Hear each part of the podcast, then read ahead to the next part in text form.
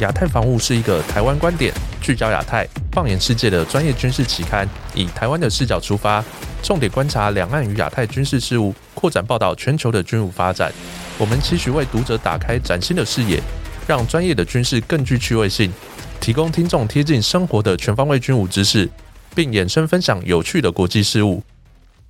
今天是我们亚太防务的 EP 八。我是信如，今天邀请到亚太防务杂志总编辑郑继文老师来跟我们一起讨论。哦，我是郑继文，大家好。今天这个节目比较特别，特别是针对我们近期台湾发生的这个大事哦，就是从八月四号到八月七号，呃，中国大陆对台实施一个呃军事演训。我们今天要对这起这个整个台湾高度关注这个事件哦。请我们这个亚太防务的资深作者杨余胜杨老师，今天在节目中与大家分析畅谈这个议题。杨老师你好，郑总编你好。呃，这次这个特别特别的一个军事演训哦，那其实震撼全台，我想整个国际都高度关注。那近期在台湾，包括谈话节目啊，包括很多智库专家也纷纷进行全方位的解析。当然，我们亚太防务对此也会进行一个专门的探索。呃，我们杂志初刊还有一段时间哦，我想今天就利用 Podcast，我们在针对这个议题进行一个呃，我们刊登相关专文之前的一个分析报道。也因此哦，我想。开宗明义就问一下这个杨老师哦，您对这次整个解放军的特别的军事演训，特别是对台湾这次划定了六个演习区和火力射击区，形成一个大家普遍都共识的，就是变相锁台这样的一个军事行动，呃，就目前。现况来讲，您怎么观察？呃，我会把它朝两个面向来看。呃，因为呃，中国大这边对这次的从八月四号的中午一直到八月七号中午的这样的，呃，它定调是军事演训行动。那还不是我们外界可能很容易把它定调，就是说它就是一个演训，或者是很很单纯的实弹射击。我们可以发现到，它实弹射击除了八月四号之外，它后面的几乎是展现所谓的海空多兵种，然后这一个多层次，甚至是很多元的一个呃联合行动的模式。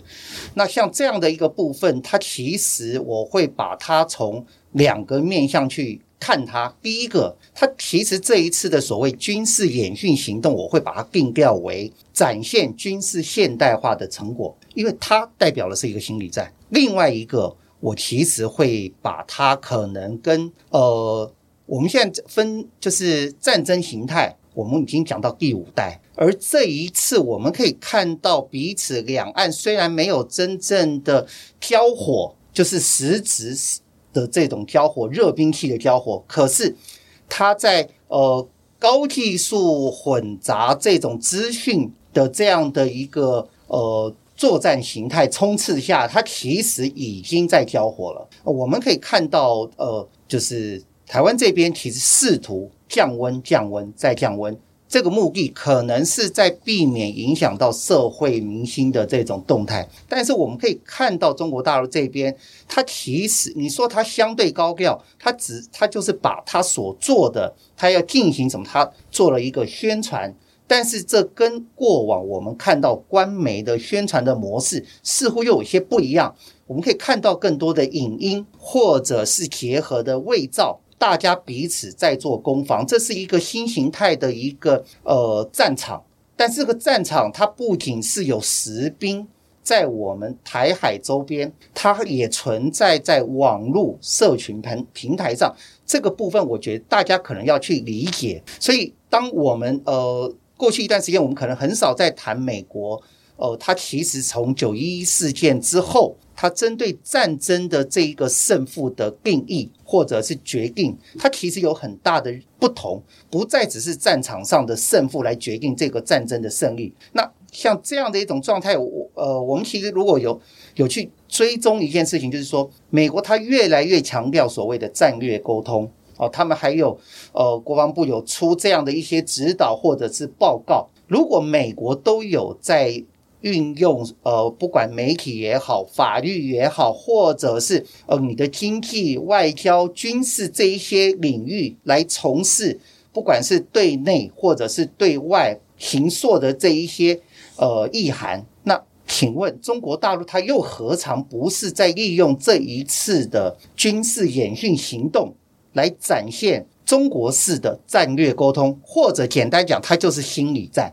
但我更担心的是，因为呃，它是发生在呃美国众议院议长佩洛西女士访台的当晚，这个演训的行动就宣布了。在他宣布了之后，其实如果我们把这跟佩洛西女士她来的这一周左右发生在国内外国际间的一些事件。把它整合起来看的时候，其实我我是冒了冷汗。我担心的不光是灰色地带的这样的一种冲突，就是即便是军舰对军舰的对峙，未来差产生所谓的擦碰，我更担心今天过去我们一直在强调，中国大陆不会去跳坑，不会去引爆战争，它可能跟美方即使叫嚣。就是官事外交上的叫嚣，可能是军事上的你来我往，展现秀肌肉。可是如果今天当美国呃这个台积电董事长接受这个访问完，然后美国这边的金这个金元法案也通过，然后当这个美国在这个通过这个金元法案这个晶片法案的时间，在这通过这个时候，它的呃国内甚至是定调。因为台海不安全，所以我们不能够再依赖高度依赖台积电，不能够再高度依赖台湾的这个晶片。那如果中国大陆已经知道有这样的一个事件，而还要未来真的是不指定不定期也不定时这样一个新三步，来成为未来的所谓这个 new normal，就是我们讲的新常态，那是不是在配合美国要让台积电去做？这是属于军事以外，但是涉及到。它可能会未来会间接影响到台湾真正在国防安全，因为经常大家讲说，因为有护国神山哦，所以这个解放军不会侵台。甚至刘董事长也讲，你侵台之后，就算你拿了台积电软体的设计研发，其实都控制在美国手上，你仍然没有办法让台积电来运作。所以以这样的一个形态来看，我今天在看这一个整个军事演训行动之后。我整个看下来，其实我不光光是看今天他做了什么，我更在意他是不是还跟某一些经济大战略有关，这是我很担心的地地方。对，杨老师说的很这个透彻哦，特别是这一场演习，虽然表面上是一个军事行动、军事议题，但事实上它已经拉开两岸很复杂各领域的相关的联动。我认为这个经贸相关的未来变动，那大家拭目以待哦。毕竟这个涉及美中台三方很复杂的关系，特别是这几年大家经常讲到供应链这个议题，确实值得大家进一步研究。当然，这次我们谈这个演习或演训，那主要还是针对这个军事这个部分哦，特别是这一次这个解放军的。演习其实距离国军的汉光演习其实刚结束大概一个多礼拜而已，结果来了那么一出。那首先我想呃，请杨老师为我们再剖析一下啊，国军等于说临时被迫参加一次抽考，抽考这次啊，当然各个层面不同角度去分析，呃，有觉得表现不错的，但也有这个需要可能改进的哦。我认为近期国内很多一些检讨的声音。但我觉得哦，对于目前这个国军来讲，这次演习是等于说九六年、九五年飞弹危机以来前所未有的一个危机。对于所有国防部相关的将领，特别是国军的所有将校来讲，那我们这几代的首度经历，因此哦表现。呃，受到外界批评或者需要改进，我觉得无可厚非，毕竟大家没经验哦。但也因此获得一次难得的实兵验证、实兵考验的机会。我是站在说鼓励国军针对这次事件所暴露出来各种问题哦，未来进行参考，好好针对不足的部分予以改进。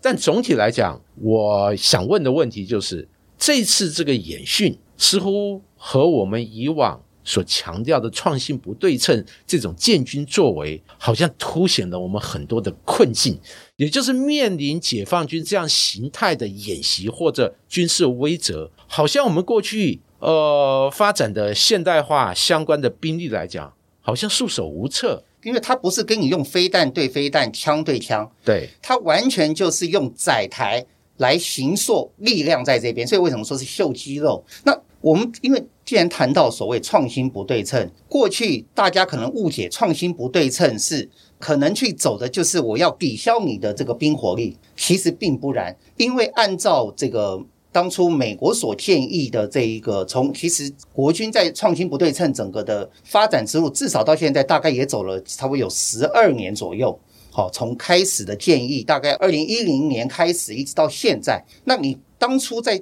走这条道路的时候，他就并没有要取代常备建军。所谓不对称，你小对大就是不对称，强对弱就是不对称，所以它本来就不对称。国军现在可能要碰到这一次呃军事演训行动的一个很大的挑战是，如果按照美国的这一个想法，我们先不谈这些武器，就是武器的项目，如果没有能够匹配的载台，能够走得出去的载台，请问当中国大陆把超演区画在我们的所谓的领海基线，就是已经到了内水，然后涵盖了所谓部分的临街区的时候，你要叫谁去第一线去并行监控？所以我们可以在这一次看到，除了海军之外，也看到了海。为什么？只有两种可能。第一个，因为我们刚刚有谈到所谓的内水，谈到了临街区。这个属于海巡的权责，那所以海巡上，可是它海巡出来的船舰似乎还是很有限。第二个可能，那就是海军的船舰它正在进行定保大修。我们其实屈指可数，好，或者到请求谷歌大神，我们上去找一下，我们就可以发现，海军真正的作战舰，不谈这个几百吨这种锦江、沱江这一些，或者是光六艇。哦，这一些相对它承受海象就是耐波的这一个程度是有限的哦。就算你是双体船，当然我们可以看到，就是说，如果天后海象好，现在的这个双体船，你说出去执行任务无可厚非。可是你要想到一个问题，当人家三四千吨甚至六七千吨的这个中大型的作战舰，它执行超演的时候，它维持航线，它就是不避让，它就是不改变。请问？你数百吨的船舰，你是准备怎么跟人家擦撞？你能撞得过吗？其实你撞不过。所以为什么我们在国际上可以看到美国海军哦，他一直希望他能够至少拥有多少船舰？这个吨位数，甚至是船上本身它所装载的飞弹数。这个是以量来去做一个对比，当然这跟过往所谓我们谈海权的一些状态，事实上它已经改变了。所以当台湾你在看待这一次，如果你要护航，你没有实质的多数的兵力能够去做匹配、去做轮换，甚至我们的战斗机，只要。解放军的军机，它通过了所谓那条不存在的中线，它只要未来真的在加油机的伴护之下，它到了台湾四周来飞，或者是无人机，你都必须要有反应，否则它可能今天是在临街区之外，明天就在领空内。那在这样的一种状况，我们的国防预算的这，特别是在后勤维持费，特别是在一线人员的他的心理的压力。他的家属的压力，现场第一线后勤维修的能力，你的料配件的整补，你的油料耗损，这些未来马上都要见征兆，而且是问题会越来越严峻，这个这个是骗不得人的。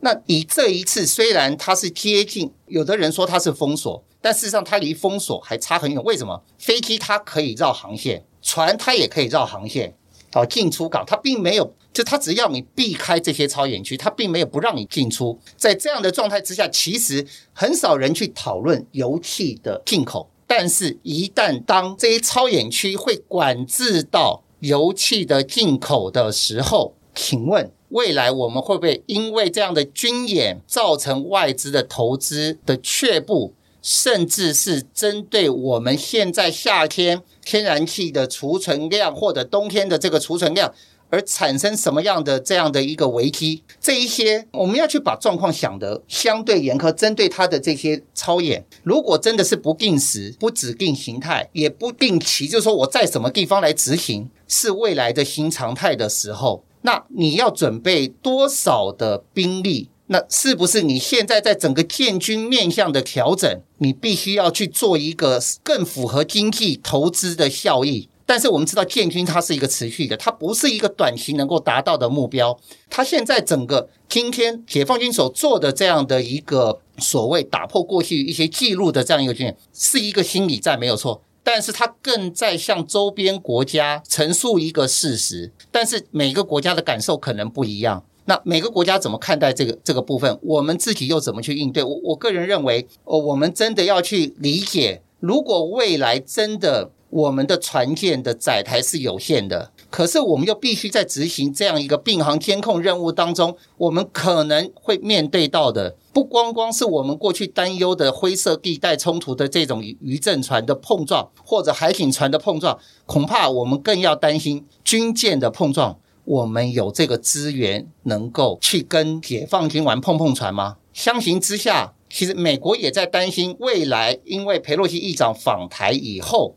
他不在当下。去做这个所谓正面冲突，可是未来他进入南海的时候，难道不会发生吗？这样的事情吗？其实之前也有过这样的例子，我就让海军的船舰去给你做追越，好，解放军的船舰去做追越，让你美军要所谓穿越所谓争议岛礁的这一个任务舰，差点就要去产生碰撞。那以这样的一种状况，难道不会再发生吗？甚至直接碰撞？请问谁比较相对有利？谁的行动会相对快速？在这样的一种状态之下，我们有多少本钱能够去耗损？所以不可不慎，不可不查。这个是整个这个军事行动之外，我会更在意。我们在收集它的参数，它也在收集我们的参数，这是本来就是如此。而且大家都在看你在做什么，这是双向沟通，大家也都在秀肌肉，因为彼此都不会示弱。这我相信，任何国家碰到这种事情都会是如此。所以，我们最近这半年来一直在看俄乌之间的冲突，都会希望说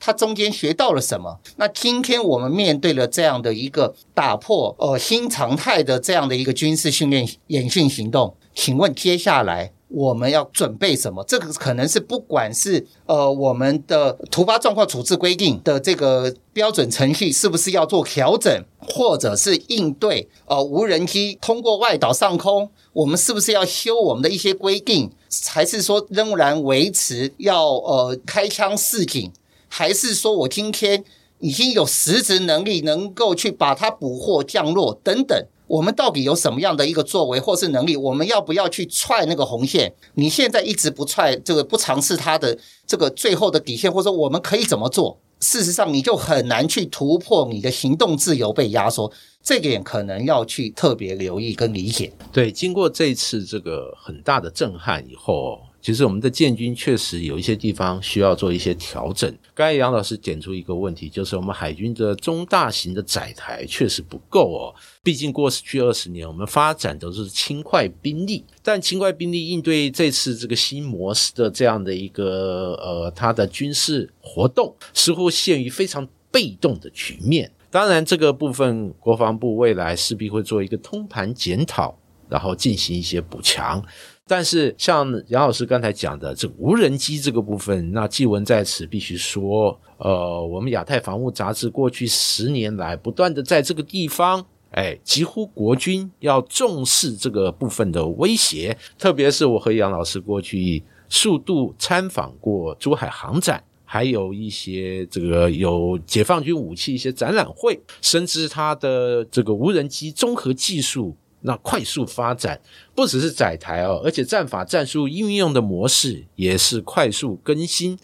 这个部分确实国军要这个亟待重视哦。特别是我们观察一个指标，就是汉光演习针对无人机进行反制或对抗，过去几年国军迟迟没有做，我认为是比较可惜的这个部分。那我想请杨老师为我们分析一下，针对无人机这个部分，这次总结经验和教训。您觉得国军目前最该做的是，或者未来必须要思考的，呃，是哪一些？国军在无人机的这个部分，从陆军开始做这个陆渊，到后来我们看到陆战队它有所谓的红雀。这个单兵这些，那当然陆军这原来的这个陆渊后来移交给海军做所谓海上征收这个大队。那这一次我们也看到他因应这个解放军在周边的这样的一个行动，他也有派出无人机。我们也看到瑞渊从屏东的机场起飞，但是也。发生就是也传出说好像无人机有状况，所以提前这个返场。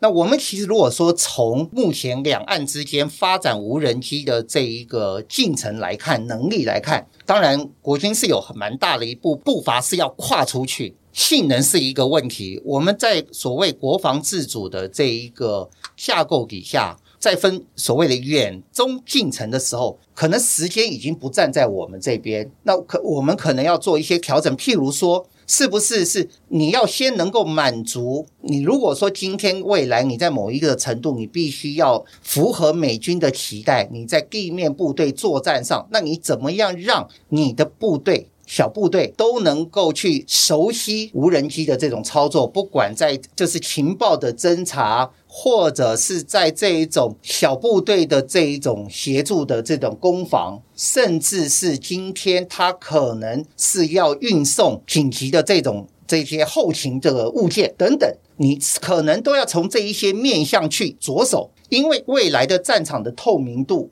我们必须要做一个很大的假设，就是台湾你不再具有战场透明度的优势。过去我们都会强调说，如果两岸真的有这么呃一场战争，当解放军他登陆的时候，他可能通信能量不足，或者是征收能量不足，这一个在现在来讲完全不存在。哦，我们可以不要不用说去看珠海航展，其实你到东南亚这些。他所举办的这一些防务展，你就可以看到，当中国大陆这一些军工产业，它在展览的时候，从这些模型，然后带到它所谓的出售的这一些品相当中，你再去看它的海报，它完完全全、慢慢慢慢，它是跟美军来学习，以这样一种状态。我过去曾经，我想郑总编也很清楚，我一直在呼吁，我们是不是以美军为敌？你。去试着用美军在第一次坡湾、第二次坡湾战争的作战能力来反思，如果这样的能力来对台作战，我们到底有几分胜算？我们到底有哪一些反击的能力？那这样子，这才算是一个考试，我们就可以去说，让真正的一个场景，或者是一直不是我们所设想的场景，来做一个演练。但无人机这件事情，其实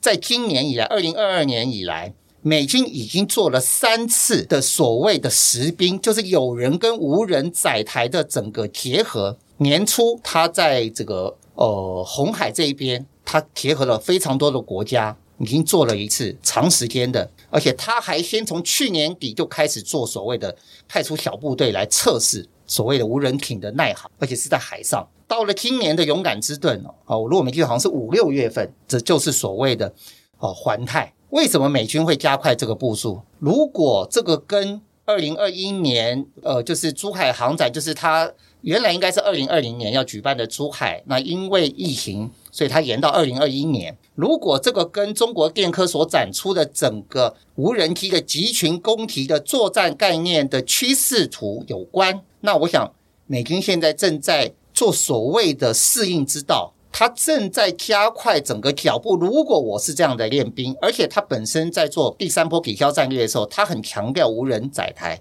不管是海上的或者是空中的，因为他要让它成为传递讯息直管的网点，这种节点，让他的所有的作战舰能够发挥它的火力。而航舰这个时候不在最前面，过去我们常看到航舰打击群在。分散分布式海上作战当中，它是在后面提供所谓的天真战场、监控战场的这种资源。那如果美军都晓得往后退，如果我们把佩洛西议长哦，佩洛西女士她访问台湾二号当天抵台的时候，雷根号的位置，再到佩洛西女士离开那一天，航舰离开、加速离开，跟这几天的这个位置来比对，我们如果是用。呃，美军他在演练所谓的争议滨海作战，还有前进基地的这样的这一个作战概念之后，去防范所谓的报复行动这种东风系列的这种攻击。它退到所谓一千公里以外。如果你用这样去看，避开正面交锋，现在的航舰的轨迹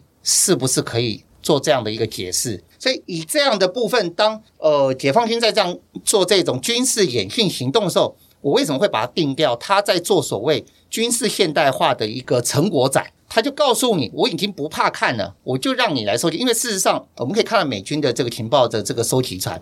或者是他的这一个飞弹预警的这个收集的这样的这个预警机，它也飞到台湾南部，不管在台湾东部或者台湾南部，美军都做这些。为什么？他就是要确认我过去所掌握的信息跟现在有什么不同。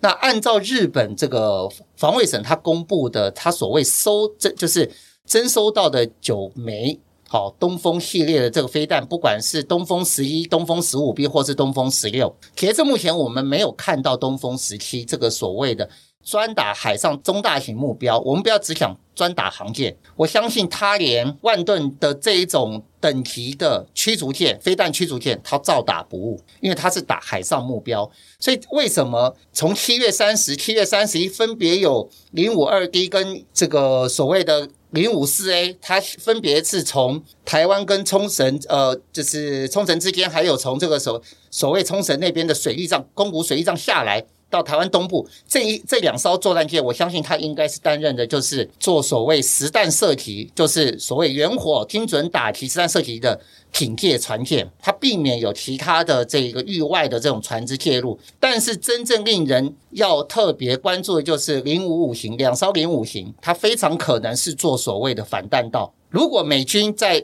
一九九五九六年，他都能够派他的这个神盾舰来收集，就是哦。东风飞弹的这样的一个涉及参数，请问解放军自己为什么不能？如果他做的就是同样的一件事情，那么我们讲料敌从宽，我相信他真的具备这几次下来，他真的是具备，而且他也有这个能力，他正在逐步验证反导作为。好，所以从一些他的兵力的出动到这一些活动，那这里面没有看到的是，他在七月三十一号。正式宣布运油二十，就是真正的常态的这样一个练兵。事实上，在过去这段时间，早就已经看得到运油二十。那为什么这次没有出来？也就是说，他可能临时让这一个科目没有发生。我们并没有看到真的飞机上特别去绕岛飞出去，在加油机的这一个资源下去做这样的科目。为什么没有？是不是因为？雷根号已经远离，如果还在旁边，会不会出来？但不知道，因为这次都是预测。可是未来会不会看到？我相信我们可以拭目以待。对，这次这个演习哦，已经结束了。呃，很多人解读就是未来会让整个台海形势发生一个巨大的转变，特别是这一阵子大家所关心的，会被就是中线虚设化，或者它更经常的在台湾周边的海空域活动，而且以接近的方式哦。对台湾形成压力，当然，这个针对它相关的发展，呃，我们拭目以待，而且密切关注它日后相关的发展。当然，我们亚太房屋杂志会针对这个重要的议题，陆续做一些精辟的分析和解读，也希望读者们或听众们。那密切关注我们后续的分析。那今天节目就到这里，也谢谢杨老师今天在节目中与这个听众们来分享你对于这次演习的观察。谢谢杨老师，谢谢郑总编，谢谢。